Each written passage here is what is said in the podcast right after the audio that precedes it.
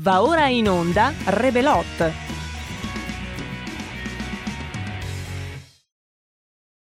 Oh, well, everybody's heard about the bird. Bird, bird, bird. The bird's a winner. Well, bird, bird, bird.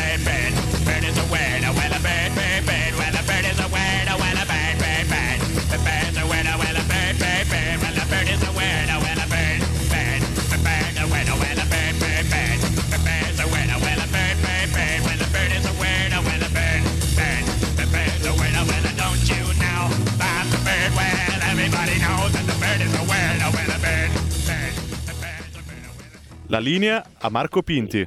Ah, grazie Federico ed eccoci, eccoci, puntata di oggi, puntata del minimo sindacale per il Rebelot di oggi, ma ci siamo, in qualche modo ci siamo, ci permettiamo un po', sapete quei lussi che ogni tanto ci si permettono, no?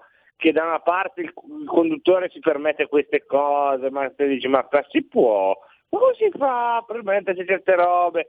Di fare la puntata con i best of. sì, non sarà solo best of, ma ci sarà molto, molto di Rebel Best oggi. Partiremo facendovi sentire eh, l'intervista che abbiamo fatto a Luigi Guelfa sul eh, calcio africano e voi direte ma che best of è che si parla di calcio africano? Vabbè, a me è piaciuta quell'intervista e mi piace risentirla e mi piace farvela risentire poi per gli appassionati della politica non mancherà il Matteo Salvini di giornata. Alle 17 un Gramlo un blob realizzato dalla nostra giu- giuria tecnica, stavo chiamandoli come se fossero quelli di Sanremo, e poi alle 17.30 la maratona degli esponenti della Lega impegnati sull'emergenza sicurezza, sullo smantellamento dei decreti Salvini e non solo, eh, ci sono anche altri eh, contributi e poi noi ci risentiremo con questa conduzione topolottica intorno alle 18. Sì, lo so, lo so, lo so, fate quelle facce lì, dai, non fate quelle facce lì, ci siamo, no? Non è che deve fare quelle facce lì. Eh, eh, Toro Pinti, eh. Stamattina ho fatto la rassegna stampa, eh. Voi dove eravate? Voi altri stamattina alle sette e mezza, dove eravate? Ve lo dico io dove eravate, a dormire eravate, a dormire il sonno degli ingiusti, mentre io ero lì triste davanti a questo schermo triste, a leggervi i tristi titoli dei tristi giornali, poi niente, di dormire, adesso perché mando i best of, eh, eh, ma ti manda i best of, eh, vietato, vietato. Vabbè, come vedete le- l'energia non manca, il pomeriggio comunque sia ci sarà, lo presidieremo con il nostro Rebelot, il vostro pomeriggio, sarà un po' meno presidiato del solito, sarà presidiato dai filmati e da un'attenzione alle ultime agenzie perché se ci saranno novità almeno avremo la possibilità di dirvelo subito. State attenti, state attenti, state attenti, ci sono novità. Il covid è andato su Marte. Era tutto uno scherzo, non esiste più, ecco noi ve lo diremo in diretta. Comunque mi sembra che abbiamo già sfasato abbastanza per essere soltanto lunedì e per essere per di più da remoto. Un ringraziamento a Giulio Cesare Carnelli e a Federico e la linea passa a loro che vi fanno risentire la bellissima, secondo me bellissima, intervista a Luigi Guelpa sul calcio africano. Il Camerun degli anni 90, la Nigeria del 1994 che quasi mandava a casa l'Italia di Sacchi, insomma il calcio africano, un mondo dove si è avventurato il nostro ospite che è già in onda con noi, già lo vedo dietro di me, eh, un po' incombente, tipo eh, il grande vecchio di qualche film di spionaggio, sembra, gli diamo il benvenuto Luigi Guelpa, benvenuto. Grazie e buonasera a tutti. dà un'idea, questo libro che si intitola Pallone Nero eh, di Luigi Guelpa, dà un'idea, signore e signori, di niente poco di meno che Gianni Mura, eh, Luigi, quindi non possiamo che partire da lui. Come è nata questa, eh, questo sodalizio con il grandissimo Gianni Mura, che è stato probabilmente il giornalista sportivo che insieme al suo omonimo Gianni Brera si, è- si gioca il podio dei più grandi di sempre? Certo, ma eh, io e Gianni ci conoscevamo da, da anni e mm, avevamo in comune anche la passione per il calcio africano. Lui era stato inviato alle Olimpiadi di Seul nel 1988 e aveva assistito dal vivo a quella clamorosa sconfitta dell'Italia contro lo Zambia, quel 4-0 eh, davvero che, che, che per, per, per, qualche giorno fece addirittura dimenticare la clamorosa sconfitta dell'Italia nel 66 in Corea del Nord. Lui si innamorò moltissimo dello Zambia.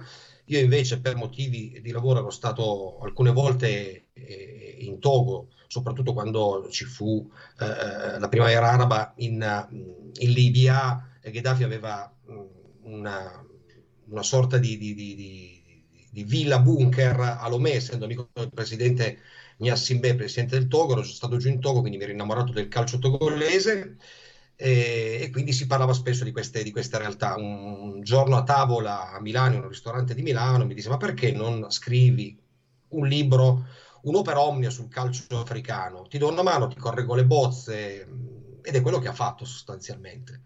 Ed è quello che ha fatto dalla, dall'agosto al, del, dello scorso anno fino a gennaio, poi purtroppo eh, si, si, è ammalato e, e, ed è morto a marzo Gianni.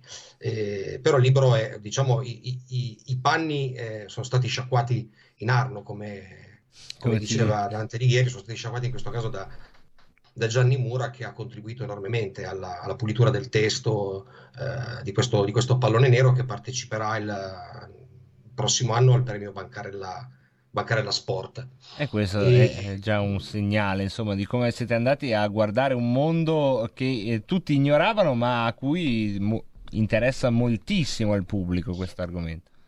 Ma sì, noi tra l'altro abbiamo, anzi lui ha, aveva deciso e stabilito di dividerlo in tre sezioni, ed è quello che poi ho fatto. Raccontare da una parte i grandi del calcio africano, dall'altra parte raccontare invece in un'altra sezione i vinti, quelli che hanno vissuto di luce propria soltanto per pochi giorni, per poche settimane, che poi sono scomparsi, e poi una sezione delle grandi storie, come può essere il Camerun dell'82, lo Zaire che nel 1974 fu la prima squadra dell'Africa nera a qualificarsi per una Coppa del Mondo, oppure proprio lo Zambia, quello Zambia che fece grandissime cose eh, facendo fare una brutta figura all'Italia alle Olimpiadi di, alle Olimpiadi di Seul.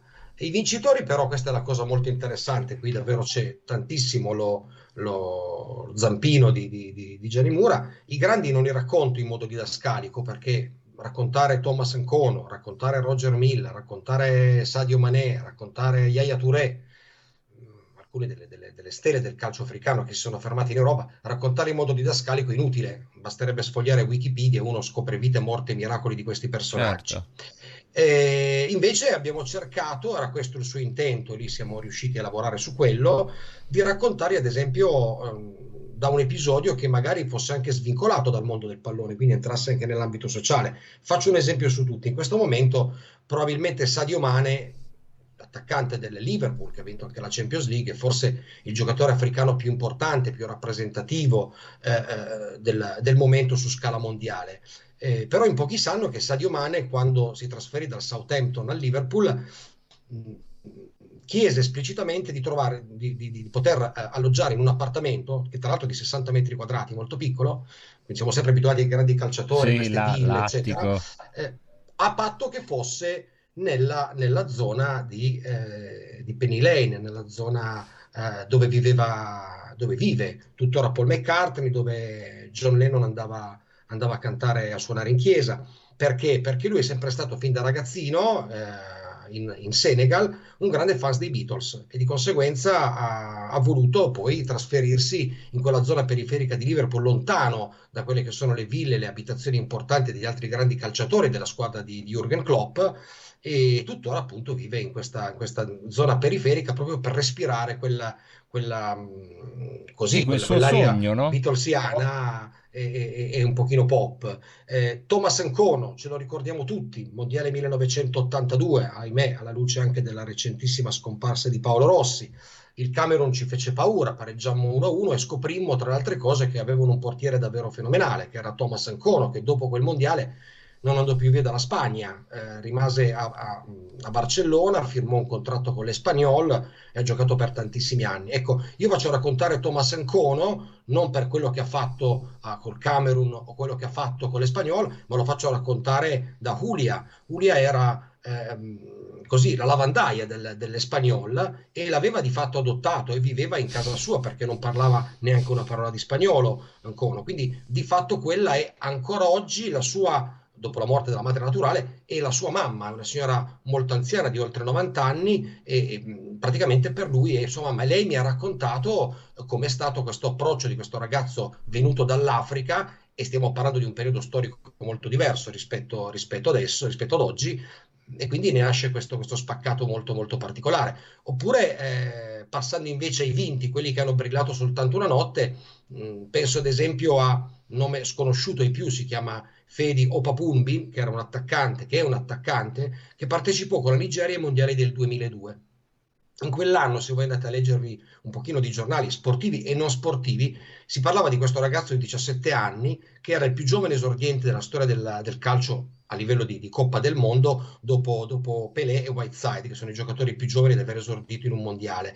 E tutti lo additavano come uno dei possibili nuovi centravanti del calcio mondiale, dei più importanti. Ecco, questo ragazzo nel giro di due o tre anni è sparito dalle scene internazionali perché colpito da una retinopatia piuttosto grave che l'ha portato alla cecità e adesso questo ragazzo vive praticamente in, in miseria dalle parti, dalle parti, di Lagos. Quindi è un ragazzo che ha brillato soltanto una notte. Ecco, qui c'è un mix di tutto quello che abbiamo voluto raccontare, ma soprattutto, ecco, questo mi preme sottolineare, c'è stata, c'era, c'è, ci sarà sempre, soprattutto da parte mia, la volontà di raccontare un'Africa che ce la fa e soprattutto di raccontare l'Africa, perché io sono uh, dell'idea, sono pienamente convinto che di questo continente si sappia davvero poco e nulla. Faccio anche qui un esempio che esula dal libro, ma che rientra in un contesto sociale e politico che interessa un po' a tutti. Eh, quando sento dire che un ragazzo mi dice sono scappato dalla guerra, va bene, da dove vieni? E mi dice che viene dal Ghana, e allora io lo sorprendo e gli dico, ascolta, in Ghana non ci sono guerre da anni, non ci sono colpi di Stato da anni.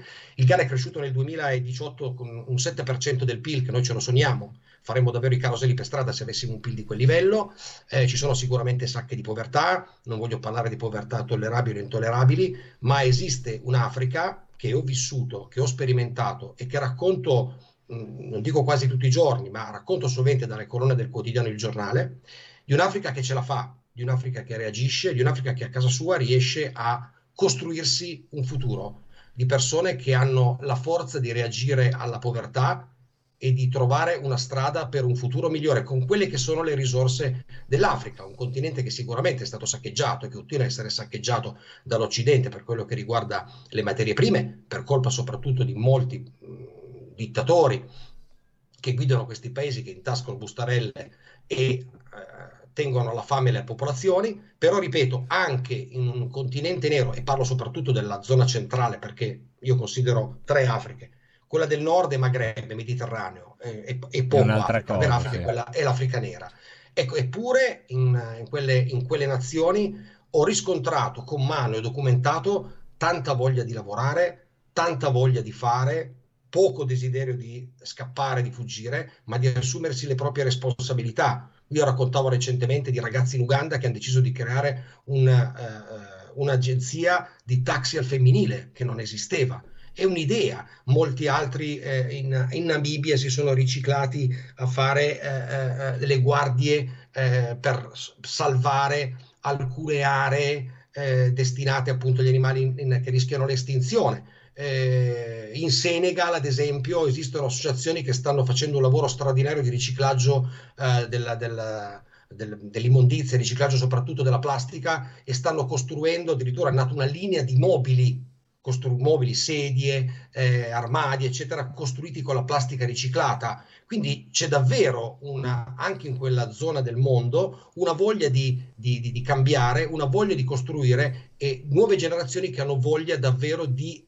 sentirsi orgogliosi di, di, di vivere il loro continente, di vivere la loro realtà senza chiedere aiuti, ma cercare proprio di liberarsi da, questo, uh, da questa situazione, Certo. eh, come dire, un Postcoloniale, po' che li ha sempre oppressi, ecco. Ecco, ma eh, un simbolo che tu citi nel libro e che è eh, interessante in questo senso di questi cortocircuiti è la nazionale francese campione del mondo 2018. Da una parte eh, l'apoteosi della Francia, perché eh, a vincere il mondiale è stata la Francia, dall'altra tu, sciorinando la formazione, fai notare che tutta quella squadra sostanzialmente era costruita su immigrati di origine africana, su francesi di seconda generazione di Sì. origine africana. E lì che simbolo è questo? Che in effetti racconta bene la globalizzazione, i controsensi, i rapporti di forza in una sola immagine che poi è una squadra campione del mondo. Sì, allora, da una parte c'è questo melting pot che sicuramente può sembrare suggestivo, positivo, eccetera. La Francia, lo scrivo nel libro, con, avesse dovuto davvero schierare giocatori soltanto francesi, non, non avrebbe probabilmente eh, superato i primi turni di qualificazione perché non, è- non- non ha giocatori francesi francesi eh, in grado di reggere, di reggere il confronto con altre realtà. Eh, io tra l'altro ricordavo anche eh, durante il periodo dei mondiali di Russia ero stato in Francia per i festeggiamenti della nazionale e c'era una parte della, della Francia che festeggiava, ma c'era anche un'altra parte invece della- dei, dei- dei famosi francesi di, di- seconda generazione che eh, avevano eh, creato parecchi, parecchi incidenti non riconoscendo la vittoria appunto della, della Francia stessa. Diciamo che negli ultimi anni, eh, per motivi soprattutto di natura economica, dobbiamo dirla, eh, molti calciatori africani decidono poi di giocare con la squadra, eh, con la nazionale francese, con la squadra appunto della, di- di- di- possiamo definirla di adozione, tra virgolette. Eh, e sta davvero mh, aumentando questo, questo- questo fenomeno. Perché? Perché in Africa purtroppo a livello, io parlo di nazionali, non esiste un'organizzazione importante, eh, il latrocinio è all'ordine del giorno, eh, è tutto lasciato molto così al caso. Eh, e quindi non c'è più la volontà di tanti giocatori forti, importanti, di poi difendere i colori della propria nazione, ma difendere quelli della patria che li ha, che li ha adottati. Un caso contrario è quello di Frédéric Canouté, che è stato un attaccante fortissimo, che ha giocato anche, anche in Europa, soprattutto lo ricordiamo a Siviglia, eccetera, che invece decise di giocare per il Mali, la sua, la sua nazione di, di- di origine, nonostante fosse stato corteggiato per, per militare nella, Nella nazionale. Si è perso un po' questo senso identificativo da parte dei giocatori dell'Africa nel, nel- nel giocare per la loro nazionale, nazionale d'origine. I più forti vengono poi presi, saccheggiati e portati appunto eh, convinti a, a giocare per la patria d'adozione perché hanno più possibilità di mettersi in mostra, hanno più possibilità anche di vincere. Ed è un vero peccato perché le squadre africane perdono delle risorse importanti. Non a caso, se ci pensate bene, all'ultimo mondiale non c'è stata una squadra africana che abbia superato il primo turno, cosa che era successo invece nelle precedenti, nelle precedenti edizioni. Ricordiamo l'esploit del Camerun nel 1990, la Nigeria nel, nel 94, il, eh, il Ghana ai mondiali sudafricani del 2010, squadre che sono arrivate fino ai quarti di finale, il Senegal nel, nel 2002 con quel gol che tra l'altro una nazionale senegalese che era composta da tutti i giocatori che militavano in Francia, che difendevano i colori del Senegal, che batterono proprio la Francia campione del mondo per 1-0 con un gol di Bouba Diop, che tra l'altro anche lui è proprio scomparso negli stessi giorni in cui sono morti sia Paolo Rossi che, che Maradona. Eh, si è perso un po' questo senso identificativo perché, ripeto, le federazioni sono molto allo sbando e di conseguenza si preferisce giocare per le patrie d'adozione. Succede, ai- Certo. ripeto, a- a- a- in Francia come succede in Belgio. È una legge economica che però eh, ha un risvolto estetico immediatamente riconoscibile, no? Ci racconta molto del nostro mondo guardando una partita di calcio con un occhio più attento. E la cosa difficile che eh, mi credo sia stata per te eh, e mi verrebbe a dire anche per Gianni Mura, anche se eh, in questo caso parliamo davvero di un gigante, è raccontare il pallone con la parola scritta. È una cosa veramente difficile perché a un certo punto avrai dovuto parlare anche del, del gol, del gesto atletico, della partita e farlo con la parola scritta è molto più difficile che farlo con tanti altri mezzi, dalla parola parlata che è più fluida, addirittura alla rappresentazione, alle vignette sulla gazzetta che io ho fatto in tempo a vedere, che comunque riuscivano a raccontare con Anch'io, immediatezza. erano bellissime, Erano bellissime, esatto. e- Come hai fatto a, a raccontare il calcio dentro questo libro che, come vedete, parla di tante cose?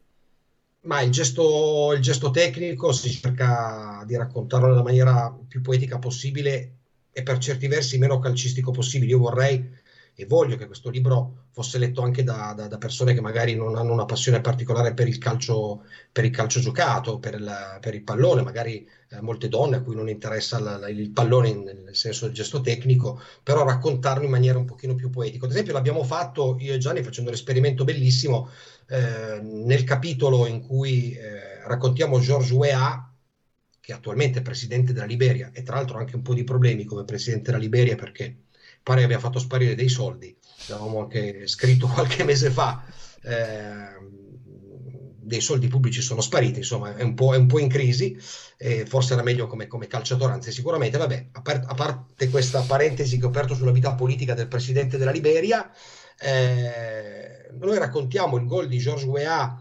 eh, raccontiamo George Weah attraverso il gol che fece al Verona, se vi ricordate sì, qualche sì. anno fa, quel cost to cost meraviglioso dalla, dalla, dalla, propria area di rigore fino a quella avversaria e lo raccontiamo dividendolo in, in momenti. Ecco, quindi c'è da una parte il gesto tecnico raccontato, ma in minima parte, per il resto cerchiamo di in, in, qualche modo di intercettare quelli che erano i pensieri di lui in quel cost to cost, eh, frazionando, cristallizzando i momenti eh, o raccontando sempre all'interno di questi momenti frazionati quelli che erano i pensieri dei giocatori che lui si è trovato di fronte e che ha superato come, come Mirilli, perché c'è stato il gol meraviglioso di Maradona all'Inghilterra nel, nel 1986 ma c'è stato anche in Italia e a San Siro, proprio qui da noi, questo meraviglioso cost to cost eh, di un giocatore sì, lì, forse Maradona sicuramente con un'abilità tecnica superiore.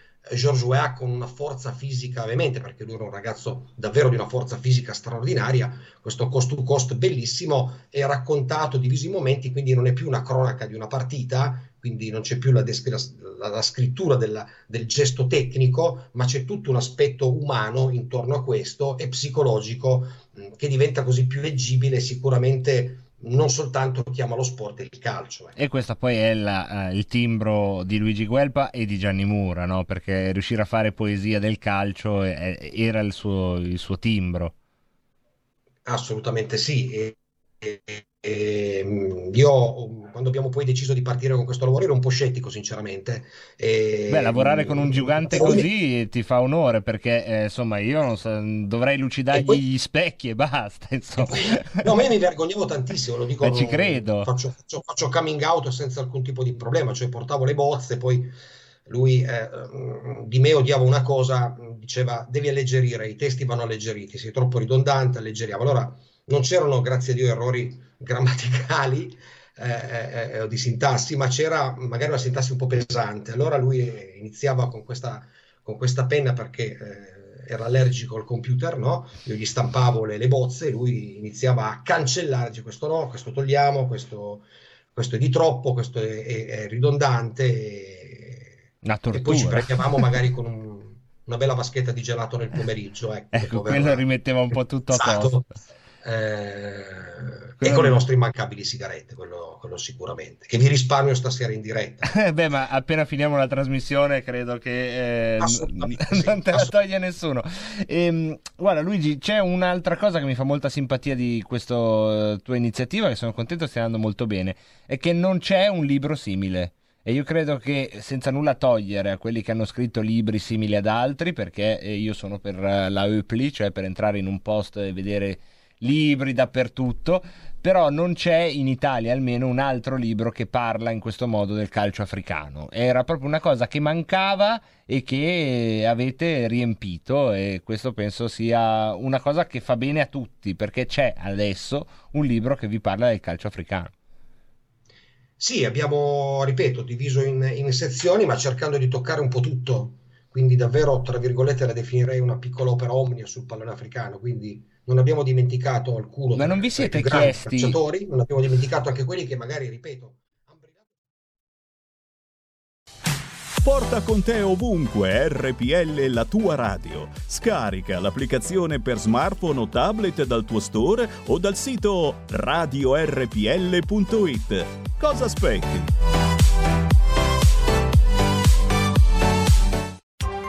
Coming Soon Radio, quotidiano di informazione cinematografica.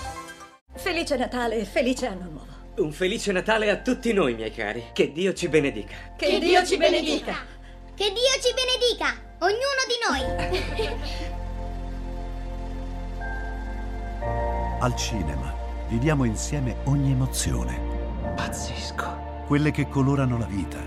Quali sono le cose importanti?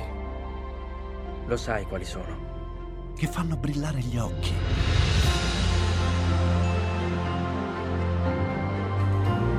Lasciano col fiato sospeso. E che ci riempiono il cuore. Cerchiamo di fare del nostro meglio e a volte il meglio che possiamo fare è ricominciare da capo. Per poi farci ritrovare insieme in una risata. Eh, ridiamo, ridiamo. Oh.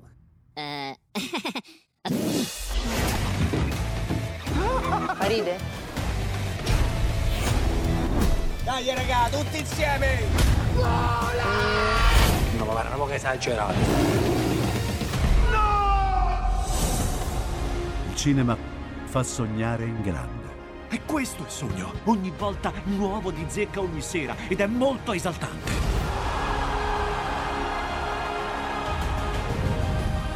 Credo che sia stato il più bel momento della mia vita. Non si arrendono mai. Assolutamente no.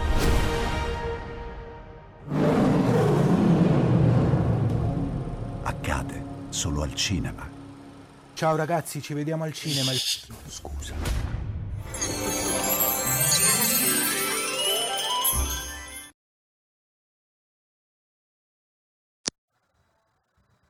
Buona fine. Dai, mio. Scusate, eh. Fai ciao. Buona fine di questo stramaledetto 2020, non se ne può più. Buon inizio di questo 2021 che sicuramente ci porterà a qualcosa di migliore. E come tanti eh, di voi immagino in casa, in casa in eh, quattro a fare la torta cameo, a guardare in questo momento Rai 1, c'erano prima i 44 gatti, adesso c'è Piero Pelù, da una parte c'è una bisca dedicata al burraco, dall'altra c'è la Mirta che non si fa vedere per la privacy, eh. otto anni però le idee chiare, vieni qua, vieni qua, ci tenevo a salutarvi, senza politica, senza robe strane, qualche minuto, no, no, non, non, non è necessario che tu ti faccia vedere perché i minori vanno tutelati, ma la manina ci può essere, saluta tutti i bimbi della tua età, no, non mettermi la mano in faccia, saluta, no, dai, saluta le bimbe e i bimbi che ci sono, tutti i bimbi delle elementari che hanno voglia di tornare a scuola, tutte le insegnanti, le professoresse, le maestre, i presidi, eh, i bidelli, tutto il fantastico mondo della scuola, tutto il popolo della scuola, sperando che il 2021 accompagni la signora Azzolina da altre parti, con altri ruoli, senza che debba continuare a occuparsi male di quella che è la colonna del nostro paese, cioè la scuola. Auguri, auguri, ne abbiamo bisogno, è stato un anno terribile, in molti hanno perso qualche parente, qualche amico, qualche collega e quindi questo 2021 ci vedrà sicuramente correre, costruire, edificare, unire nel nome della salute, del lavoro, della scuola, della sicurezza, della bellezza, del futuro di questo straordinario paese che è l'Italia, che con tutto rispetto ha, ha poco da invidiare ad altri paesi che vengono a farci la lezione. Un pensiero particolare a chi lavora, anche stasera, anche al popolo, al lavoro la sera dell'ultimo dell'anno. Metto gli occhiali perché ci terrei anche a salutare qualcuno di voi. Saluto Olga, saluto Carmelo, saluto Michael, saluto Tony, eh, saluto Shaquille, saluto Franca. Ti mando mia suocera una campionessa di burraco. Occhio, Francesca e Riccardo, arriva la suocera di Franca che pare essere campionessa di burraco, quindi lo diciamo al ministro degli interni, non ci sono assembramenti, siamo in quattro, quindi tutto sotto controllo. Ci tenevo a dirvi grazie. Grazie per aver fatto crescere questa pagina, grazie per le proposte, le idee, contributi, i suggerimenti, grazie per le critiche, anche quando sono evidentemente pacate, fondate, che servono a costruire, a suggerire, a migliorare e io vi garantisco che ci metterò l'anima in questo 2021. Saluto Marcello Cuttitta, grande uomo di rugby e di sport, saluto Mario, saluto Rosa, saluto anche i milioni di italiani nel mondo. In questa pagina ci sono ormai quasi 4 milioni e mezzo di amiche e di amici, molti sono all'estero, dal Sud America al Belgio, alla Svizzera, alla Germania, alla Russia, all'Albania,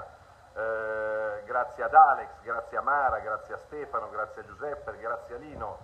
Eh, carichiamo le batterie perché il 2001 deve essere un anno di corsa, di fiducia, di sorriso, di speranza, di comunità. È frustrante chiudere quest'anno con le beghe fra Conte e Renzi e aprire l'anno che arriva con le beghe fra Conte e Renzi. L'Italia merita di più, merita progetti che guardano lontano per i nostri figli, per i nostri nipoti. Saluto Stefano, saluto Sandro, c'è tutta Italia, saluto la Ale, saluto Mario, saluto Luisella, vedo che ci scrivono dalla Sicilia e dal Veneto, dalla Lombardia e dalla Puglia. È un, un ultimo dell'anno un po' particolare, c'è qualche botto qua a Roma, qua siamo a Roma Nord, c'è qualcuno che spara a petardi, però 22, coprifuoco, Nisba, la libertà, dicevamo, la salute, il lavoro, la scuola, la sicurezza, la bellezza e la libertà. Con questa riflessione vi voglio salutare perché è la serata da dedicare a voi, ai vostri cari, ai vostri amici, soprattutto a chi è solo, un pensiero particolare a chi è solo e in difficoltà durante l'anno ed è maggiormente solo in difficoltà alla fine dell'anno, la libertà, dicevamo, che significa? Libertà di scegliere la scuola per i propri figli, libertà di stampa, libertà di pensiero, libertà di parola, libertà di impresa senza burocrazia, senza tasse, senza lotteria degli scontrini, senza chiusure ingiustificate, libertà di cura, il che vuol dire che i milioni di persone che vorranno vaccinarsi avranno il diritto di vaccinarsi rapidamente e in sicurezza, senza arrivare per ultimi, senza che chi ha dei dubbi o ha idee diverse debba essere processato, indagato, licenziato, additato.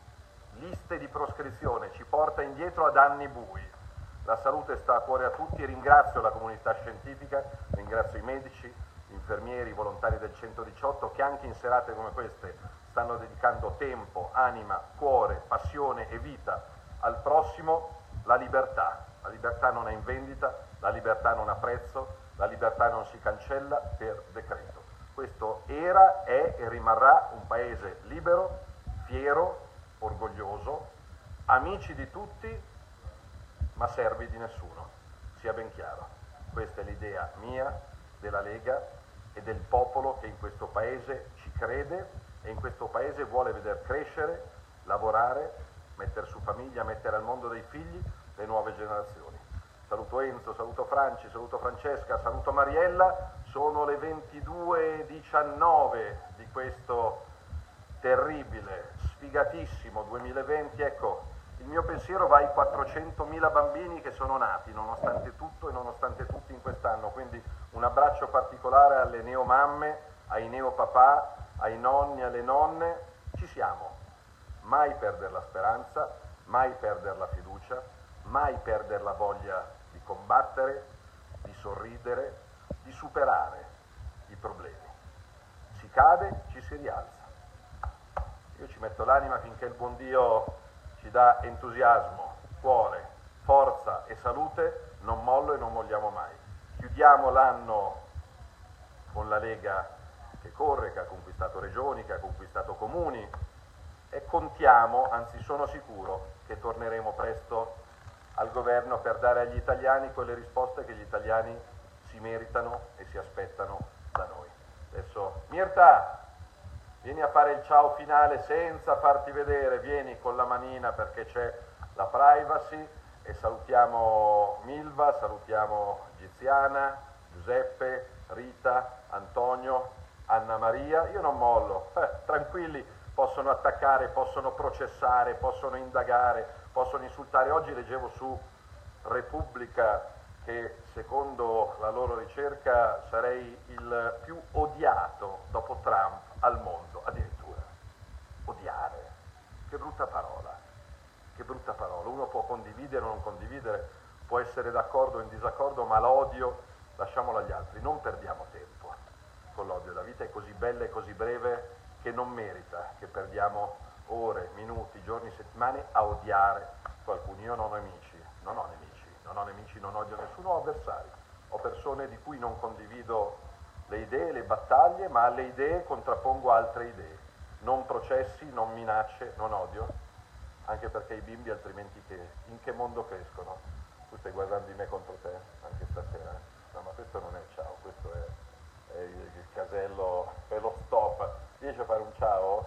E che il buon, il buon anno, riesci a far sentire anche la voce? Buon anno?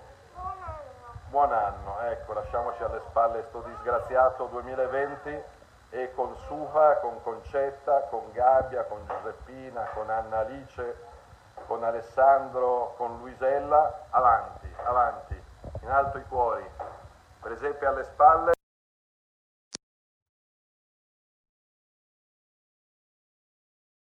Fiscale.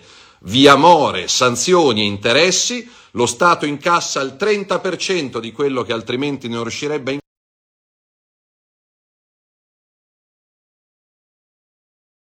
incassare e libera milioni di famiglie dall'incubo di vedersi recapitare magari anche domani, magari domani e domenica no, da lunedì nella cassetta della posta l'avviso verde dell'Agenzia delle Entrate di Equitalia per una multa vecchia, per un contributo vecchio, per un debito vecchio e se uno non ce la faceva a saldare quel debito prima del Covid, figurati se ce la fa a saldarlo dopo un anno devastante come questo.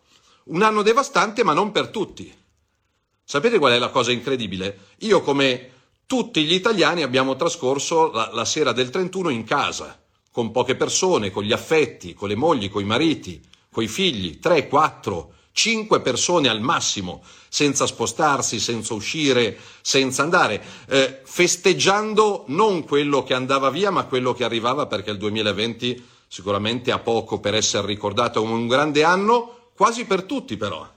Sapete con quali parole ha festeggiato il nuovo anno il presidente della Repubblica Comunista Cinese, Xi Jinping? Compagni, amici, signore e signori, auguri e salutiamo un anno straordinario. Sì, avete capito bene. Un'epopea straordinaria. Il 2020 per il presidente cinese è stato un anno straordinario. E non ha neanche tutti i torti guardando i dati economici. Sapete qual è l'unica economia al mondo che cresce adesso e che è cresciuta nel 2020? Quella cinese. Quella cinese. Qualcuno ci dirà, prima o poi, perché hanno mentito, perché hanno ritardato ad avvisare il resto del mondo del virus che proprio dalla Cina è partito. Noi adesso stiamo qua impazzendo, inseguendo i vaccini tedeschi, inglesi, americani, olandesi. Io spero che il governo, invece di fare il processo a priori a chi ha dei dubbi, a chi vuole capire, a chi vuole prendere tempo sulla vaccinazione, fornisca i vaccini ai milioni di italiani che vogliono vaccinarsi oggi, nei prossimi giorni. E io dico, oltre il personale sanitario, gli anziani, le persone a rischio, non si dimentichino dei disabili, dei milioni di cittadini italiani in difficoltà, che per il governo arrivano sempre dopo, gli studenti disabili, i genitori disabili, eh, i lavoratori disabili. Mettiamoli prima, prima, una volta tanto. Questi 6 milioni di italiani che io non dico hanno qualche problema, perché spesso e volentieri coloro che hanno dei problemi sono i cosiddetti abili, i normali. Ci sono migliaia di disabili che sono molto più avanti, che hanno molto più cuore, hanno molto più coraggio, hanno molto più testa, hanno molto più successo dei cosiddetti normali. Ecco, nella campagna vaccinale mettiamo i disabili davanti a tutti gli altri. Io vedo che c'è la corsa di qualche politico a farsi fotografare per farsi vaccinare. Io aspetterò solo e soltanto il mio turno, senza portare via il posto a nessuno. Prima coloro che hanno davvero bisogno e poi gli altri. E quindi i disabili vengano prima nella campagna vaccinale e non dopo. E io ribadisco, è giusto informare, spiegare, educare, accompagnare, mai costringere od obbligare. E tornando alla Cina, un anno straordinario lo definisce il presidente cinese il 2020. Per loro sicuramente sì, un anno straordinario perché dalla Cina è evidente, e qualcuno mi smentisca se è in grado di farlo, è partito questo virus, non dico volontariamente, eh, non dico che sia stato creato e diffuso a tavolino, diciamo pure incidentalmente, involontariamente, ma è chiaro ed evidente che il virus è partito dalla Cina. E la Cina per mesi ha mentito, ha taciuto, ha nascosto, ha incarcerato quei medici cinesi, quei giornalisti cinesi, quei cittadini cinesi che dicevano la verità, che scrivevano la verità, e adesso il presidente cinese festeggia un anno straordinario perché su questo virus in Cina qualcuno ha fatto i miliardi e non solo in Cina. Ecco, noi vediamo di vaccinare tutti coloro che vogliono e meritano di essere vaccinati, di non processare chi la pensa in maniera diversa. Certo, per far questo serve un governo stabile, coerente, serio, concreto, non litigioso. Quindi sicuramente il governo attuale Conte, Renzi, Di Maio, Zingaretti, Azzolina, Bonafede, Lamorgese. Ma pensate che sia veramente questo il governo che per i prossimi due anni ricostruisce il paese? Usa bene 200 miliardi? Rilancia la scuola? Riforma la giustizia? tutela l'ambiente, difende le imprese e i lavoratori, è difficile, passano il tempo a litigare su rimpasti e poltroni. Quindi speriamo che il 2021 porti serenità, porti coerenza, porti unità, porti costruzione, come ha detto il presidente Mattarella, il tempo di costruire. Non si può perdere tempo non si può passare il tempo in maggioranza litigando, noi ci siamo. La Lega c'è, il centrodestra è a disposizione per accompagnare, per prendere per mano, per restituire sviluppo, speranza a questo Paese nel nome delle libertà, libertà educativa, libertà di impresa, libertà di cura, libertà di pensiero, libertà di parola, libertà di uscire la sera o la mattina rispettando tutte le norme, tutte le distanze, salute e lavoro non possono essere alternative anche in questo 2021. Dobbiamo imparare a convivere con questo virus, con tutte le precauzioni, con tutte le cautele, con tutta l'attenzione del caso, però non si può vivere nella paura, nella chiusura, nella distanza. C'è la riapertura delle scuole fra meno di una settimana e io domando al ministro Azzolina che cosa ha fatto, che cosa ha fatto per rendere sicuro il ritorno a scuola di 8 milioni di studenti e di un milione di insegnanti, dei nostri figli. La scuola è la spina dorsale, è l'anima,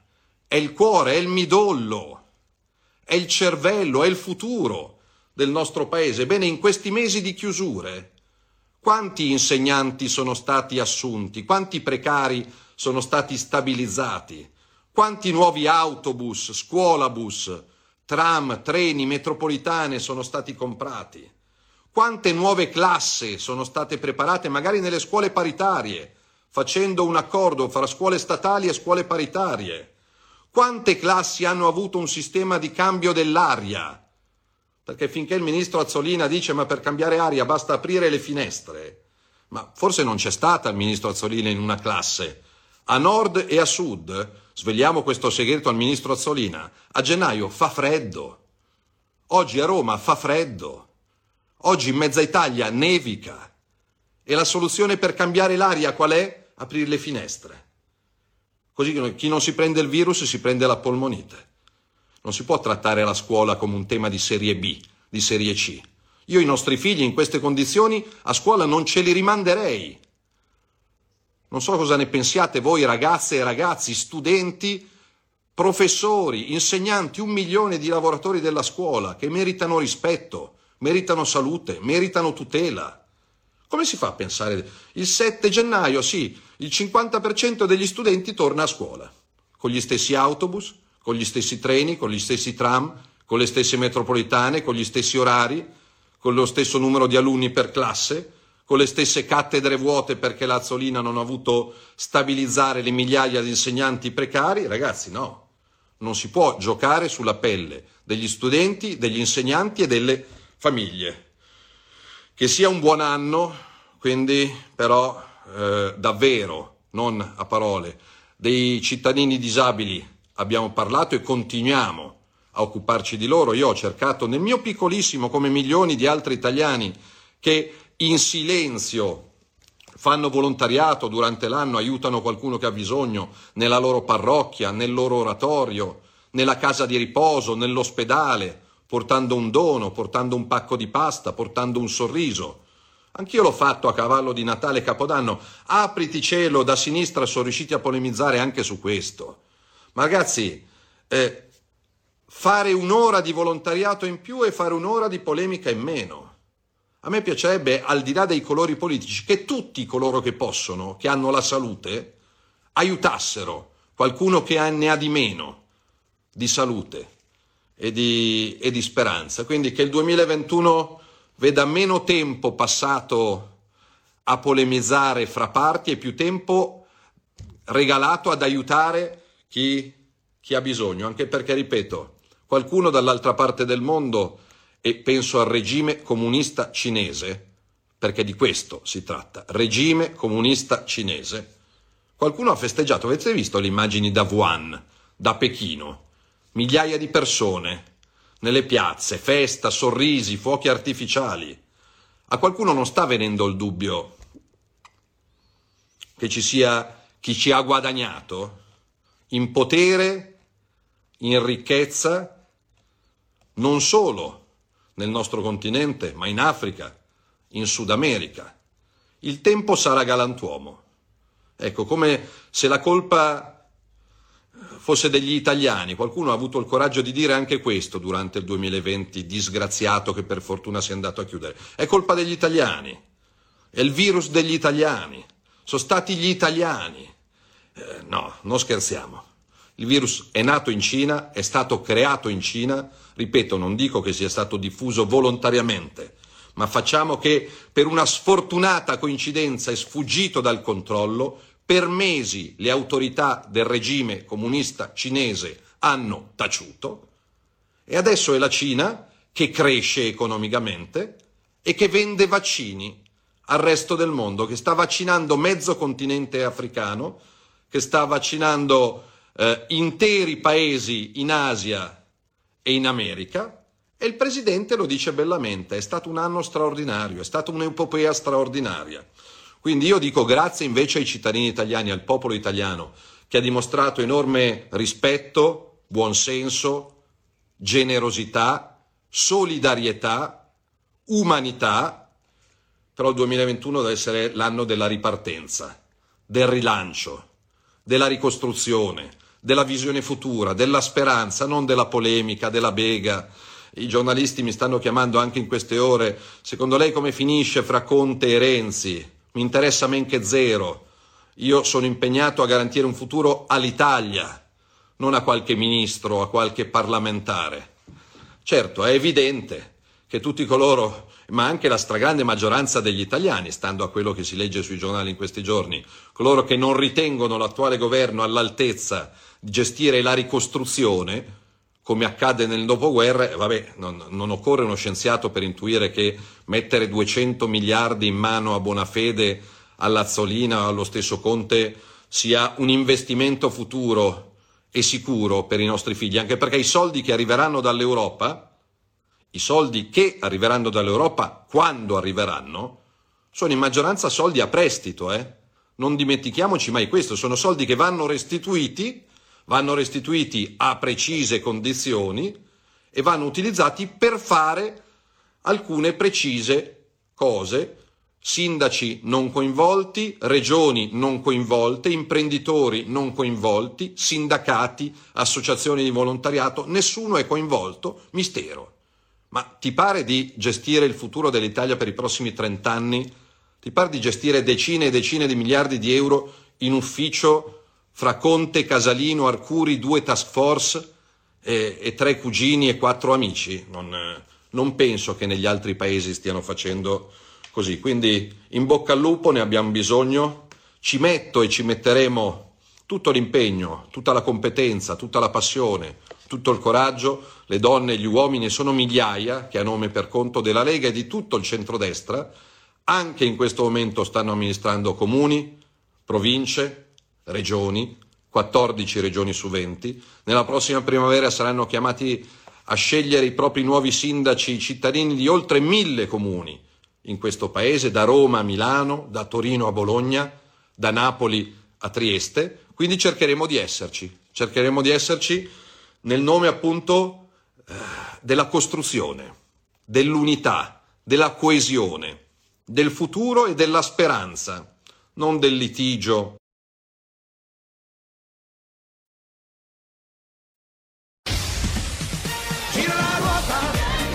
Ci risiamo, questa volta è il turno della senatrice 5 Stelle Paola Taverna, vicepresidente del Senato.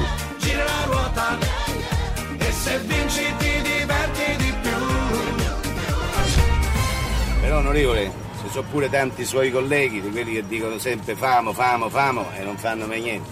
State sempre a litigare, litigano sempre. C'è chi aveva detto molto di peggio dei propri futuri alleati di governo. Vorrei rettificare anche il Corriere della Sera perché mi hanno detto che ha scritto che mi sono girata verso la parte del Partito Democratico e gli ho detto Sozzoni. Stiamo parlando di una vera ultra, la veracissima vicepresidente del Senato Paola Taverna. Ma immaginate io che mi giro e gli dico Sozzoni?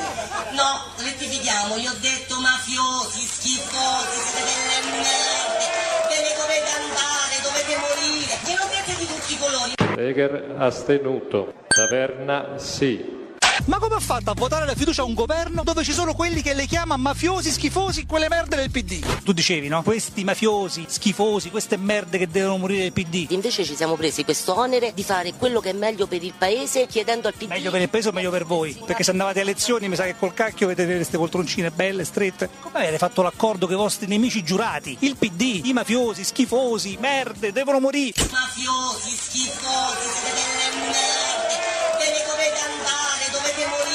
Meno male che non sono morti questi, se no col cacchio che stavate ancora al governo. Fare un accordo con un partito che si definisce fatto dei mafiosi è uno standard alto. Ha fatto amicizia col PD. Non sono più né mafiosi né schifosi, non sono più merde, non devono più morire. Che hanno la possibilità di dimostrare agli italiani che forse mi sbagliavo a dire quelle cose. Perché no? Mafiosi, schifosi, siete delle merde,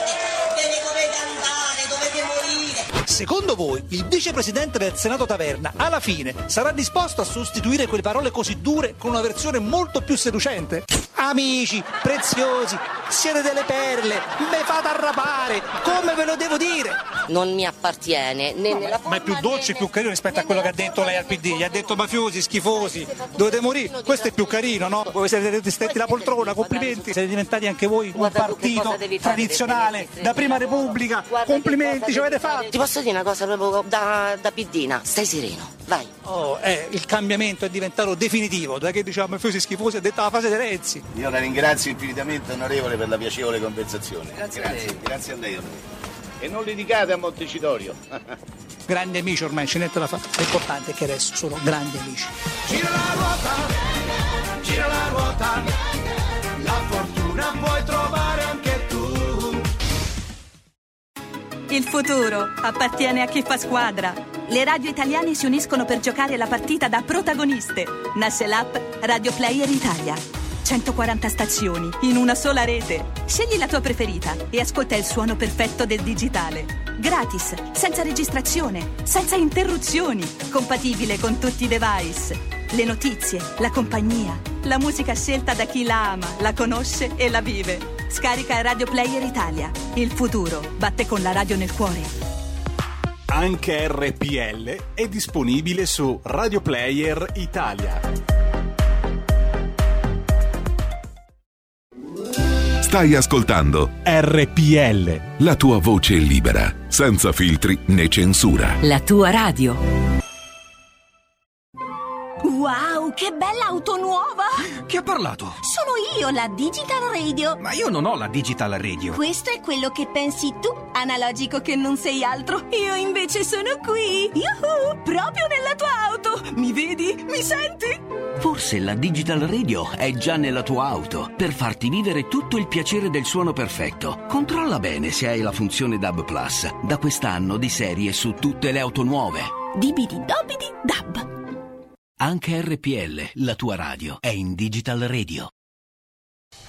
Porta con te ovunque RPL la tua radio. Scarica l'applicazione per smartphone o tablet dal tuo store o dal sito radiorpl.it.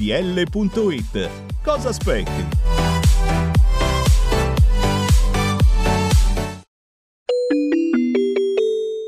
Qui Parlamento.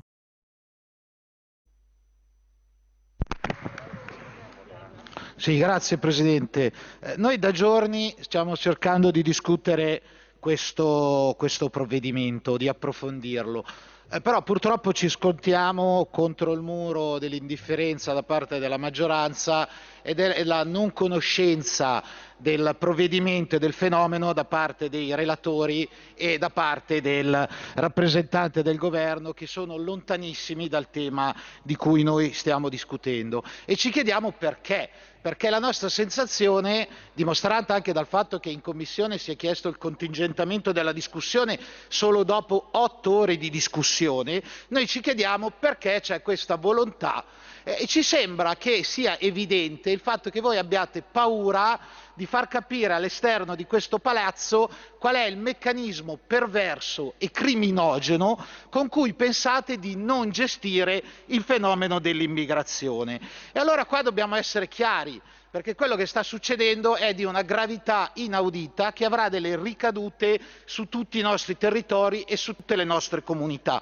Voi sostanzialmente state creando un sistema per cui in ingresso nel nostro paese le porte saranno sempre aperte, mentre in uscita saranno sempre chiuse, perché non è vero non è vero che voi non credete nell'esistenza dei confini, per voi i confini ci sono, ma ci sono solo per impedire agli immigrati di uscire, perché per voi e per il modo in cui voi eh, ragionate l'immigrato non rappresenta un soggetto eh, portatore di diritti, ma rappresenta un soggetto portatore di risorse economiche per le associazioni che vi sono vicine.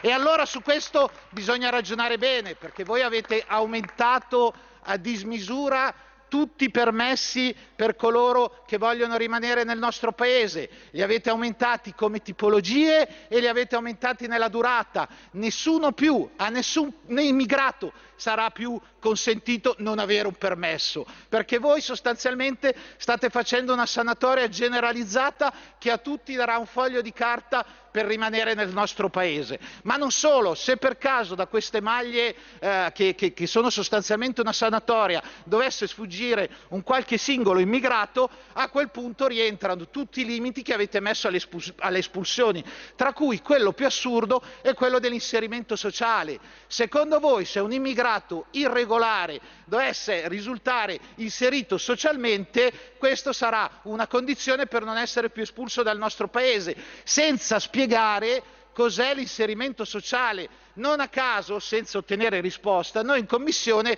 vi abbiamo chiesto più volte se per inserimento sociale voi intendete anche l'iscrizione alla bocciofila sotto casa oppure l'iscrizione alla società di calcetto, perché da nessuna parte è chiarito che cosa è l'inserimento sociale. E allora è evidente che questo sistema qui che avete creato porterà solo caos e nel caos chi ci guadagna? Ci guadagna la criminalità organizzata perché sicuramente troverà manodopera per le proprie attività e ci guadagnano tutte quelle associazioni che lucrano sul fenomeno dell'immigrazione. E non a caso al centro di tutto questo sistema c'è il SAI, il sistema d'accoglienza e integrazione, perché l'unica cosa che a voi interessa di questo provvedimento è quello, cioè la possibilità per il vostro associazionismo e per le cooperative rosse di fare corsi, corsi. Gli immigrati saranno sottoposti a corsi di qualsiasi tipo, corsi di lingue,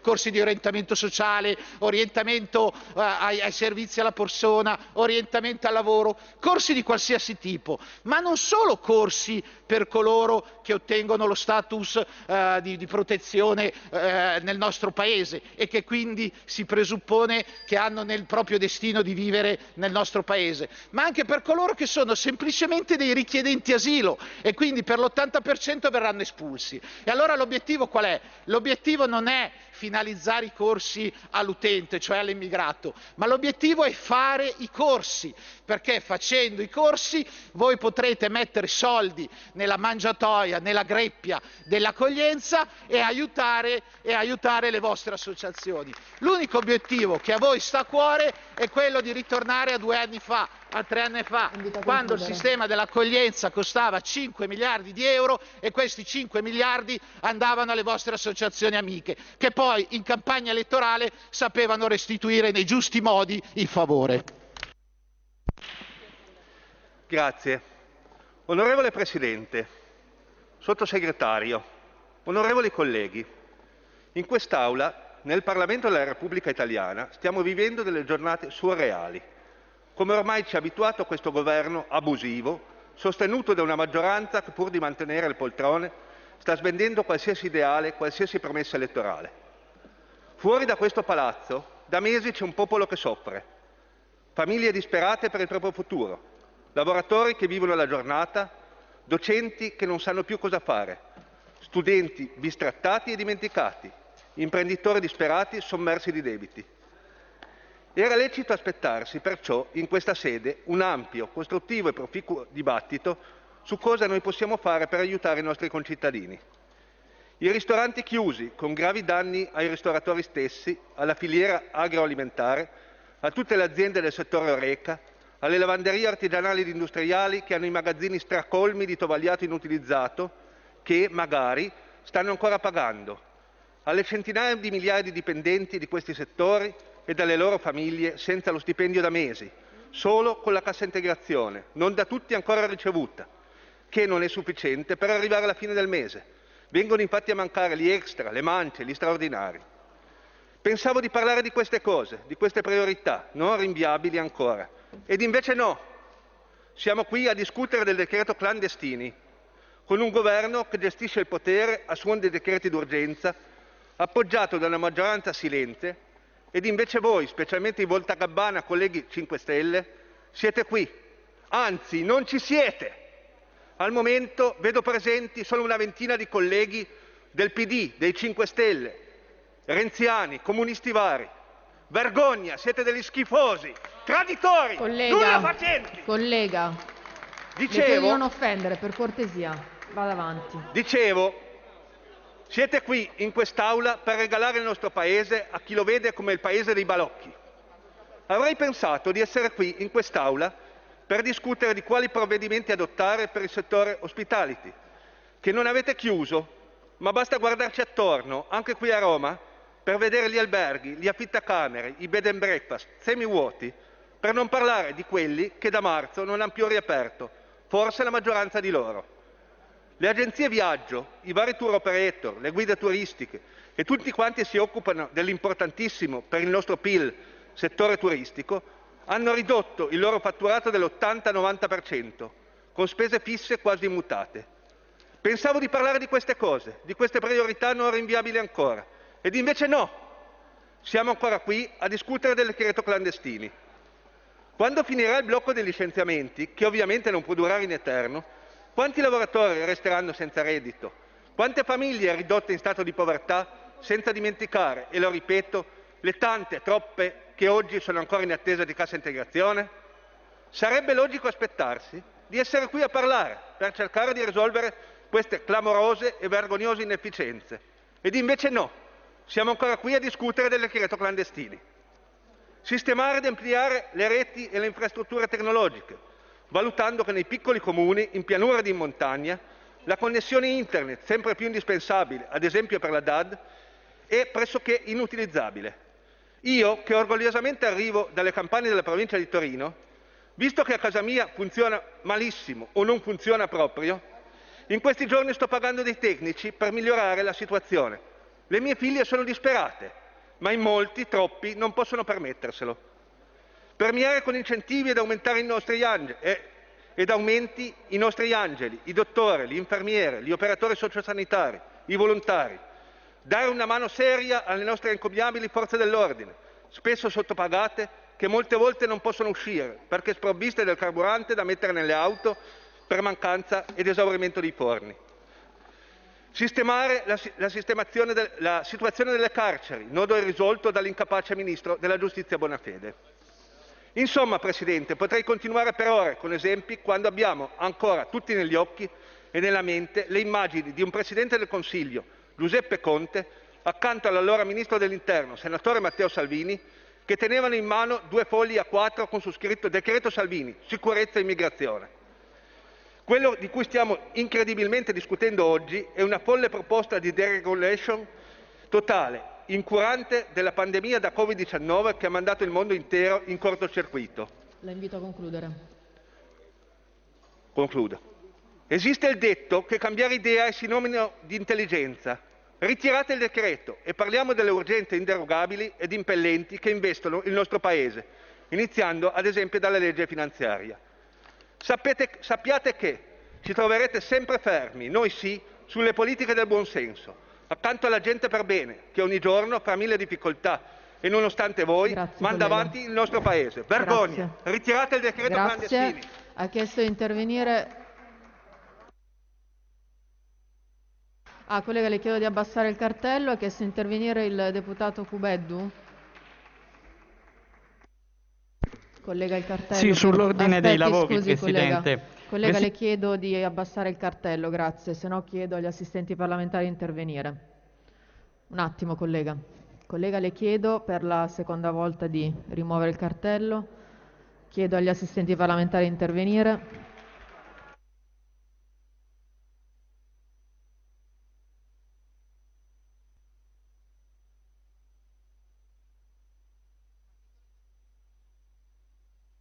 Collega Caffarato, se è per fatto personale a fine seduta. Come lei sa, si fa il fatto personale a fine seduta. Io proseguirei con... Collega Sasso, su che cosa? Sì, Presidente, grazie. Su articolo 8 sul buon andamento dei lavori e anche per prendere in qualche modo le distanze dal mio collega Cafarato, perché evidentemente ha sbagliato termine. Io al suo posto avrei detto rinnegati. Cito dal vocabolario rinnegato che ha tradito un'idea, una fede, un accordo precedentemente preso. Traditori. Collega, questo ovviamente non c'entra con l'ordine Come dei no? lavori in questo No, sul buon andamento, perché non si può attaccare l'intervento di un parlamentare. Ha sbagliato termine, non doveva dire traditori, doveva dire rinnegati. Grazie Presidente. Grazie Presidente. Eh, l'ultimo rapporto del Censis parla di 5 milioni di italiani alla fame, 23 milioni e 200 mila italiani in difficoltà economiche, 23 milioni e 200 mila nostri connazionali che sono in difficoltà economiche. Il dato delle nascite del 2020 parla di 380 mila nuovi nati in Italia, il dato più basso dagli ultimi 150 anni. E questo significa che le giovani coppie non sperano più in un futuro e il Parlamento, la maggioranza obbliga tutto il Parlamento a parlare la settimana scorsa e l'altra ancora prima di omotransfobia e questa settimana di immigrati clandestini. Io trovo che sia uno scandalo, una mancanza di rispetto nei confronti di tutti gli italiani. Così come mi fa sorridere che il governo stia studiando l'algoritmo per calcolare quante persone devono essere sedute attorno a un tavolo la vigilia di Natale quando gli italiani non sapranno cosa mettere su quel tavolo. E io credo che questo governo sia pericoloso nell'accezione leopardiana del termine, perché Leopardi definiva pericolosa l'ignoranza sincera e la stupidità coscienziosa. E io credo che questo governo sia estremamente pericoloso, perché se siamo a 30 32.000 sbarchi quest'anno significa che stiamo rendendo tutto il Mediterraneo più insicuro, significa che gli europei ci continuano a considerare il ventre molle e questo governo è totalmente incapace a porre un rimedio non solo nei confronti di nuovi sbarchi, ma anche per tutti quelli che già ci sono. Le fughe che avvengono dai centri di accoglienza sono quotidiane e sono sotto gli occhi di tutti. Basti pensare che da queste fughe si vanno a rimpinguare, si vanno ad aumentare il numero delle persone che aderiscono alla criminalità organizzata, aumentano il numero di attacchi indegni alle forze dell'ordine che giorno per giorno vengono attaccati da immigrati irregolari e mai una parola da persone del governo a difesa e a sostegno dei tanti agenti picchiati ogni giorno da immigrati irregolari per le strade e io credo che questa sia una profonda mancanza di rispetto anche da parte del ministro dell'interno che non ho mai sentito dire una parola a proposito di tutti gli agenti. Noi su questo ho presentato un ordine del giorno con il quale chiediamo che una fuga da un centro di accoglienza equivalga alla rinuncia alla richiesta del diritto di asilo perché non è pensabile che una persona scappi da un centro di accoglienza e possa reiterare la sua domanda per rimanere in Italia. Altro motivo per il quale, eh, oltre alla criminalità e eh, l'attacco perenne quotidiano alle forze dell'ordine è sicuramente il rischio del terrorismo e a dirlo non è la Lega, non è il leader della Lega Matteo Salvini, non è l'opposizione. Dal 2012 la magistratura libica parla di infiltrazione di Al-Qaeda nei flussi migratori. Nel 2014 la Procura di Palermo ha parlato di una relazione stretta tra terrorismo e immigrazione. Nel 2015 al vertice di Londra gli Stati partecipanti hanno detto che il terrorismo internazionale per il tramite dell'immigrazione clandestina proverà ad attaccare gli Stati che hanno dichiarato guerra allo Stato islamico. Nel 2017 l'Europol ha parlato di relazione stretta tra immigrazione e eh, eh, terrorismo e nel 2018 l'arcivescovo di Mosul ha parlato di migliaia di jihadisti islamici che stanno entrando in Europa sfruttando le rotte dell'immigrazione irregolare. Il problema è che questo governo non sa neanche dove sta Mosul, il problema è che questo governo non capisce neanche queste cose e quindi credo che sia veramente una vergogna da parte di tutto il Parlamento il fatto che questa maggioranza continui imperterrita a preoccuparsi di quelli che sono i loro interessi e gli interessi dei loro amici e non i problemi degli italiani. Grazie, grazie Presidente, rappresentante del Governo, colleghi. È già stato detto da altri prima di me l'evidente disastro nella gestione dei confini e della sicurezza nazionale ad opera di questo Governo e del Ministro Lamorgese. Lo testimoniano le cifre, oltre 30.000 sbarchi nel solo 2020, lo testimoniano le cronache, lo testimonia il sangue di innocenti morti per mano di terroristi che si sono spacciati al confine come uomini di pace e hanno portato la guerra nei nostri paesi. Ormai è evidente che la massa che si muove verso l'Italia è per una sigua parte, una minoranza gente che scappa dalla guerra e che va accolta, ma per la stragrande maggioranza persone che sono da considerare migranti economici. Per integrare queste persone c'è un solo modo e quel modo è il lavoro. Ora non so se il governo e la maggioranza di governo si rendono conto del fatto che di lavoro in Italia non ce n'è e che se non abbiamo centinaia di migliaia di disoccupati, se non milioni per le strade, lo dobbiamo a due provvedimenti, la cassa integrazione e il blocco dei licenziamenti, che però sono misure provvidenziali in una prima fase, ma che rischiano di divenire letali se non sostituite con coraggio con misure proattive del lavoro e questo si fa aiutando gli imprenditori, gli artigiani, i professionisti, le partite IVA. Non si può creare e salvaguardare il lavoro per decreto e non si può fare integrazione per decreto ma continuate a non capirlo, continuate a tenere il Paese anestetizzato. Tutta questa veemenza che la Lega e il centrodestra pongono nel difendere i segreti di sicurezza e nel contrastare il decreto clandestini può lasciare sottinteso un messaggio che io ritengo sbagliato. Io ricordo sommessamente che tutti quegli italiani che ad esempio sono emigrati negli Stati Uniti nell'anno 2008, quando alla presidenza del Paese c'era il premio Nobel per la pace Obama, lo hanno fatto con i documenti in regola. E la stessa cosa è avvenuto quando la presidenza era quella di Trump. E la stessa cosa avverrà quando ci sarà Biden perché rispettare regole e confini in un paese non è prerogativa di una parte politica, non è prerogativa di una corrente ideologica, è patrimonio della collettività e tutto il Parlamento la dovrebbe difendere, non solo una parte del Parlamento la dovrebbe difendere. Mentre voi continuate a fare piedistallo sui migranti, a fiancheggiare la carità pelosa, continuate a fare dell'antirazzismo d'accatto una bandiera da sventolare e venite smentiti non dalla Lega, ma prima ancora dagli stessi migranti, che quei percorsi dorati su cui qualcuno guadagna non li vogliono più percorrere e lo dicono quando arrivano nei centri d'accoglienza pagati dagli italiani e dopo due giorni scappano, come è successo a Gualdo Cattaneo, a Foligno, a Perugia, per rimanere nella mia regione, come è successo in centinaia di comuni. Sono loro stessi che smentiscono la vostra voglia di integrarli. Non si vogliono integrare, non sono qui per fare un percorso di integrazione.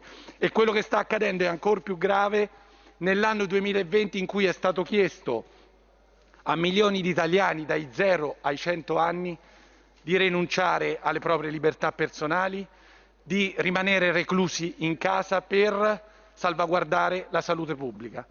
L'altro giorno mia figlia, a sette anni, ha preso una lezione di ginnastica artistica davanti a un tablet perché per lo Stato italiano va difesa la salute di tutti e quindi è pericolosa che lei con le sue amiche vada in una palestra ad allenarsi perché non è prioritario, ci può stare. Quello che non ci sta è, è capire come mai qualcuno che arriva dall'altra parte del Mediterraneo, arriva a spese degli italiani nei centri di accoglienza, può girare indiscriminato il nostro Paese e non perde nemmeno il beneficio dell'accoglienza. E questo glielo state garantendo voi, glielo sta garantendo la vostra ipocrisia. Noi chiediamo, noi chiediamo, non, chiediamo di salvaguardare gli italiani non tanto dal danno, perché per salvarli dal danno dovremmo mandare a casa questo governo e contiamo di farlo quanto prima, ma quantomeno di salvaguardare gli italiani dalla beffa, di dover assistere a divenire cittadini di serie B nel proprio paese. Dovete salvaguardare la dignità degli italiani, la vostra faccia invece l'avete già persa. Essendo giunti alle ore 3.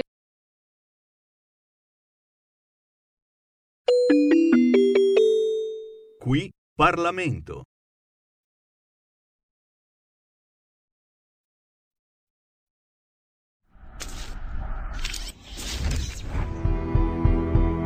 Care ascoltatrici e cari ascoltatori, sono Giulio Cainarca e voglio darvi un messaggio molto bello. Si chiude un 2020 ottimo per la nostra radio. Gli ascolti sono cresciuti, la programmazione è cambiata ed è anche stata evidentemente molto apprezzata. Eh, sulla web tv del nostro sito radiorpl.it, sulle applicazioni, su Facebook, su YouTube, i nostri ascolti sono molto cresciuti. Vi do solo qualche dato. 2020 sul 2019. Tra settembre e dicembre 2020, rispetto all'anno prima, su YouTube siamo cresciuti del 455% di iscritti, del 60% di visualizzazioni, del 392%, quasi quattro volte, di pubblico. Su Facebook, sempre tra settembre e dicembre 2020 sul 2019, più 133% di visualizzazioni a 560.000 nel trimestre, più 66% di interazioni. Insomma, siamo cresciuti su entrambi i mezzi dalle 3 alle 4 volte di ascoltatori. Quindi semplicemente grazie. In particolare sono cresciuti gli ascolti nella fascia tra i 35 e i 44 anni ed è cresciuto del 10% il pubblico femminile su quello maschile. Io posso solo dire una cosa, grazie a tutti i redattori, a tutti i collaboratori preziosissimi di questa radio e grazie soprattutto a chi ci ascolta, a voi, cari ascoltatrici e cari ascoltatori. Per il 2021 ce la metteremo tutta per migliorare ancora. Grazie, buon anno, buone feste.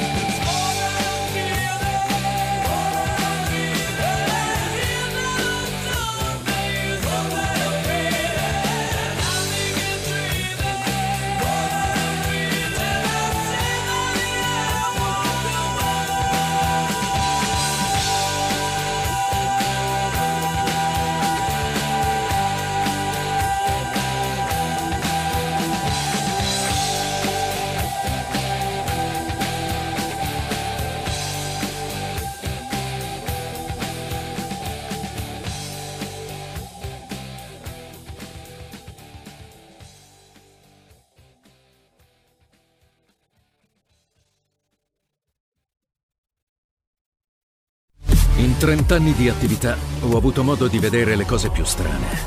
Ho affrontato zombie, vampiri, licantropi, mutanti e spietati assassini. Ho vissuto le storie più assurde e le avventure più bizzarre.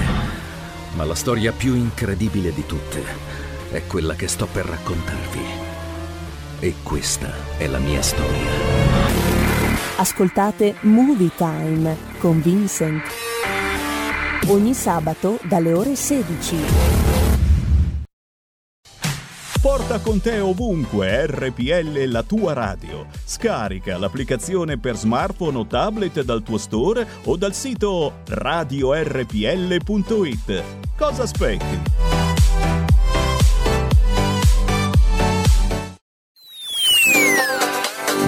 Cosa aspetti? Sostieni la nostra radio. Abbonati andando sul sito radiorpl.it. Clicca abbonati e segui le istruzioni. Facile, no?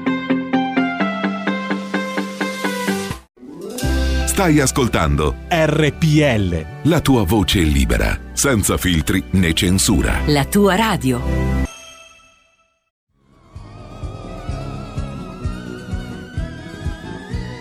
Io di Salvini penso che sia molto furbo, bravo perché ha portato un partito piccolo quando ancora ci mettevano l'elmo con le corna, adesso non credo che se lo mettano ancora l'elmo con le corna. Pure se se lo mettono non dice niente a nessuno. Sì, appunto. Se io avessi previsto tutto questo, dati cause e pretesto, le attuali conclusioni, vabbè lo ammetto che mi sono sbagliato e accetto il crucifige e così sia. Chiedo tempo, son della razza mia, per quanto grande sia, il primo che ha studiato. Questi Padani, Radio Padania, che si ascoltava un certo divertimento, Radio Padania. Faceva ridere Radio Padania, Eh, a volte sì. eh? E sì, ridi ridi e poi alla fine guarda come ci siamo ritrovati. Tu sentivi Radio Padania? Ma a volte sì. Perché scusa, per sbaglio, per l'andavi a cercare? Per... Ma no, andavo a cercare, poi l'ho perso. L'hai persa la frequenza? cioè. La frequenza, sì. Guccini si sentiva Radio Padania. Vabbè lo ammetto che mi sono sbagliato e accetto il crucifige e così sia. Chiedo tempo, son della razza mia, per quanto grande sia, il primo che ha studiato e a culo tutto il resto.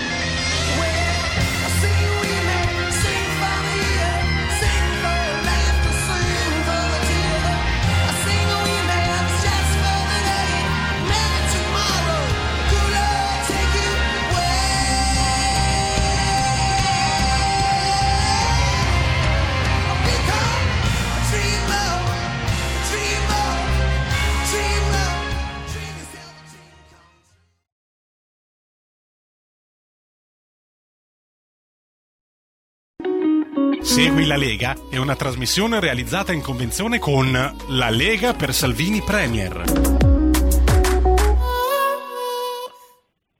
Segui la Lega prima che la Lega segua te, il nostro spazio convenzionato con la Lega Salvini Premier, con cui ogni sera vi ricordiamo la possibilità, possibilità, possibilità di tesserarvi alla Lega Salvini Premier. Basta andare sul sito tesseramento.legaonline.it. Per andarci dovete avere una connessione internet dall'Italia, uno strumento di pagamento elettronico, 10 euro caricati sul suddetto strumento di pagamento elettronico, dopodiché compilate il modulo e la tessera della Lega Salvini Premier arriva direttamente a casa vostra. tesseramento.legaonline.it Lega Online che, come ormai sanno gli aficionados della nostra rubrica, ha un suo sito internet che è quasi omonimo, si chiama legaonline.it. Lì sul sito della Lega potete trovare tutti i piani e le proposte, ad esempio tutto il dossier economico per affrontare l'emergenza che sta segnando l'economia italiana, soprattutto nella frattura tra garantiti e non garantiti, ecco che si inseriscono le proposte del principale partito italiano che tra le varie eh, pone appunto la moratoria per le cartelle esattoriali e una serie di tagli mirati per aiutare eh, il eh, tessuto produttivo. Potete sia entrare nel merito di ogni singola proposta, sia andare a vederla invece nella uh, sua, uh, diciamo così, riproduzione eh, per i contenuti social che potete scaricare autonomamente, gratuitamente e mettere appunto sui vostri profili eh, social. Vi ricordo anche che sul sito legaonline.it trovate tutti gli appuntamenti del leghismo radiotelevisivo, ad esempio questa sera alle 19.10 su Radio Radio ci sarà Maurizio Fugatti, che è il presidente della provincia autonoma di Trento per la Lega Salvini Premier. Domani mattina a Coffee Break alle 9.30 ci sarà invece il eh, Massimo Bitonci, deputato della Lega Salvini Premier. Questi sono i principali appuntamenti radiotelevisivi del leghismo per i prossimi giorni. eh, come sapete eh, questo spazio della ehm, Segui la Lega nasce per eh, raccontarvi le iniziative della Lega sul territorio, iniziative che sono andate in naturale, ovvia, deprimente sofferenza a causa dell'emergenza coronavirus, ma noi non eh, disperiamo sia di comunicarvi quanto verrà deciso, organizzato dalla segreteria centrale della Lega e voi non perdete le speranze e tenete ben dritte le antenne per segnalarci gli eventi che vengono eh, organizzati eventualmente sui vostri territori e che siano eventi a marchio Lega Salvini Premier. Se avete conoscenza di qualche eh, cosa che si sta organizzando dalle vostre parti, fatecelo sapere, sia essa reale o digitale, mandandoci un WhatsApp al 346 64 277 56. Segui la Lega è una trasmissione realizzata in convenzione con La Lega per Salvini Premier. 19.09, siamo tornati in diretta in questa puntata un po' da remoto di Rebelotto, una puntata a mezzo servizio, a minimo sindacale, chiamatela come volete, però intanto ci siamo, in qualche modo compagnia ce la teniamo anche oggi e non manchiamo all'appuntamento ormai rituale con il quale vi diamo conto del famigerato bollettino eh, di guerra, così ormai viene chiamato eh, in, eh, così, in un gergo improprio, ma sicuramente eh, appropriato per quanto riguarda l'allarme che è in grado di generare. E allora noi ve lo leggiamo alla nostra maniera, che è una maniera semplicemente di rielaborare, ma di dirvi tutti i numeri che vi dicono gli altri, solo con un po' più di attenzione a, eh, ad alcune variazioni. Pensate che i tamponi odierni sono stati eh, 77.993 a memoria di chi vi parla mai così bassi o quasi nelle ultime settimane. E eh, nelle settimane che eh, ricorderete, le settimane di novembre, quelle della mh, seconda ondata, dell'allarme terapie intensive, zona rossa, zona rossa, chiudi tutto, chiudi tutto, i tamponi erano circa 250.000 al giorno, me lo ricordo perché eh, ero eh, io a darvi il bollettino che eh, cade generalmente durante la trasmissione eh, Rebelot, ecco, eh, oggi sono stati fatti quasi 200.000 tamponi in meno rispetto alle settimane rosse. E questo cosa vuol dire? Vuol dire che il numero dei positivi che oggi è di, eccoli qua dove sono i positivi di oggi, 10.800, e beh, eh, su 77.000, 10.800 sono veramente pochi ed è un dato che ovviamente va eh, letto a quello dei tamponi. Se si fanno pochi tamponi sono pochi i contagi. Perché è importante questo ragionamento che facciamo? Perché la gran parte dei mezzi di informazione, in buona fede si intende, nessuno vuole spaventare nessuno, figurarsi se qualcuno vuole spaventare la popolazione, nessuno sarebbe così cinico da voler spaventare la popolazione, in buona fede tuttavia abbiamo notato che la gran parte dei mezzi di informazione, anziché raccontarvi il numero dei tamponi e altri eh, ragionamenti a corollario, dà sempre grande rilevanza al numero dei contagiati. E questo numero dei contagiati, come ogni sera vi ripetiamo, agisce sulle nostre onde cerebrali non solo dal punto di vista razionale, 10.800 agisce nel nostro immaginario non solo come un numero di un'addizione, ma anche con una forza simbolica. 10.800 agisce in modo molto molto più blando della parola 20.000 oppure 30.000 o 40.000, 50.000. Insomma, tutti questi numeri hanno una forza, chiamiamola magica, ma in realtà di magico c'è poco, le neuroscienze ormai lo hanno ben spiegato e bisogna stare attenti a non eh, farsi sopraffare dalla forza simbolica di questi numeri che hanno a tutti gli effetti, ripetuti ogni giorno, la capacità di eh, andare oltre il piano razionale e sì, eh, generare anche ansia, terrore, anche ulteriore, anche superiore a quello che la normale prudenza consiglia.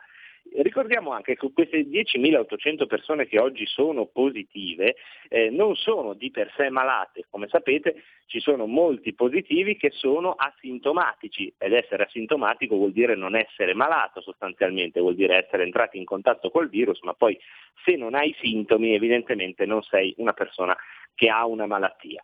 Di queste persone, alcune sì, loro sviluppano ehm, sintomi della malattia, ma fortunatamente una larga maggioranza di chi li sviluppa riesce a curare il Covid a casa con eh, i disagi di una malattia sicuramente odiosa a differenti gradi di eh, virulenza e di invasività nella nostra eh, capacità di vivere e di relazionarci, però la gran parte delle persone riesce a eh, rispondere con il proprio sistema immunitario e con l'aiuto di farmaci comuni.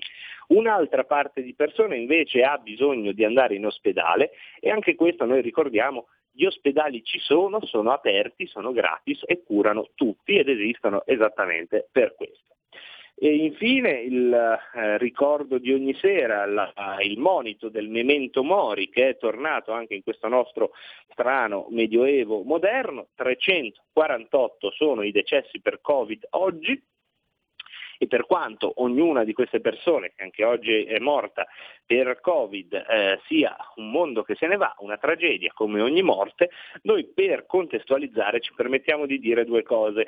La prima è che l'Istituto Superiore di Sanità ha tracciato un identikit di chi muore per Covid. Eh, con un'analisi molto approfondita che ha preso in considerazione circa un decimo delle cartelle cliniche di coloro che sono morti per Covid, quindi un'analisi molto approfondita. La eh, media è di 80 anni, ma al di là di questo, la parte che sicuramente ci fa riflettere di più è che per il 97% il Covid provoca la morte soltanto con un'altra malattia col- correlata. E attenzione perché dentro questo numero c'è anche un 66% che sono i morti di Covid che ehm, sono morti con tre o più patologie oltre al Covid. Quindi tutto ciò, ripeto, non toglie un atomo alla tragedia di una vita che finisce, ma ci aiuta anche qui a eh, non soccombere sotto il dato simbolico potentissimo di una delle nostre paure più eh, radicali, no? la paura della morte. E eh, se la cosa consola, a me non consola, ma lo diciamo, siamo arrivati a circa 75.000 morti per Covid nel 2020 e ehm, ricordiamo che purtroppo nello stesso anno, nel 2020, circa eh, tre volte tanto sono stati coloro che sono morti di cancro. Anche questa non è, un- non è una tragica classifica, ma è un modo di mettere in relazione i dati con la purtroppo ampia e variegata eh, fattispecie di sciagure e malattie che da sempre eh, stanno sulla terra insieme all'uomo. Non a caso alcune religioni, tra cui quella cattolica, ogni tanto parla della terra come la valle di lacrime, insomma qualche ragione forse ce l'avevano anche loro. Questo è il bollettino di oggi, detto un po' così, un po' in rima, ma che ci auguriamo proprio nella sua ripetizione liturgica per il nostro spettabile pubblico possa fungervi da antidoto per eventuali, diciamo così, esposizioni mediatiche più emotive rispetto a quella che ne facciamo noi eh, in questo nostro rituale che ovviamente eviteremmo volentieri di fare e saremmo ben felici di smettere di fare al più presto.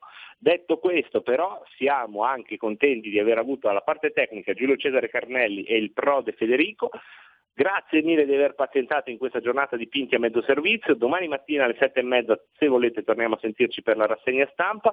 Domani pomeriggio torniamo a sentirci per Rebelot se tutto va come deve andare e se a Dio piace. Entrambi eh, gli appuntamenti sono sotto la eh, volontà dell'Onnipotente, però insomma se tutto ciò non dovesse andare troppo lontano dai suoi piani, ecco, ehm, ci farà piacere ritrovarci anche domani. Intanto vi lascio al proseguo del palinsesto e vi auguro una buona serata.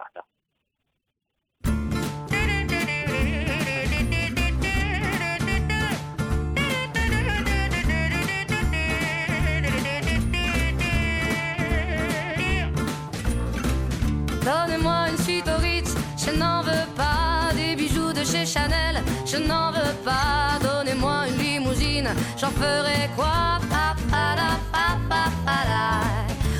Offrez-moi du personnel, j'en ferai quoi? Un manoir à Neuchâtel, ce n'est pas pour moi. Eiffel, j'en ferai quoi? La, la.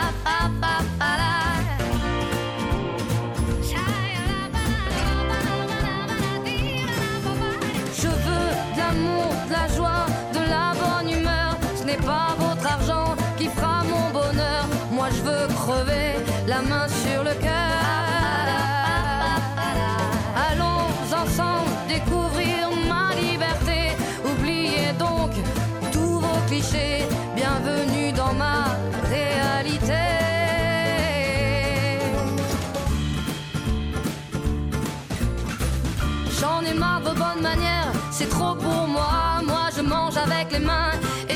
ça. Je parle fort et je suis France, excusez-moi.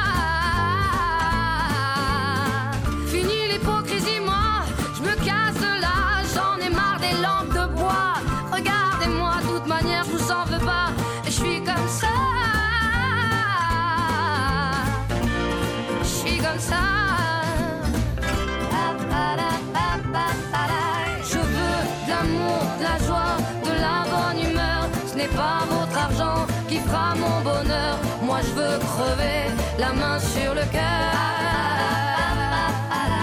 Allons ensemble découvrir ma liberté. Oubliez donc tous vos clichés.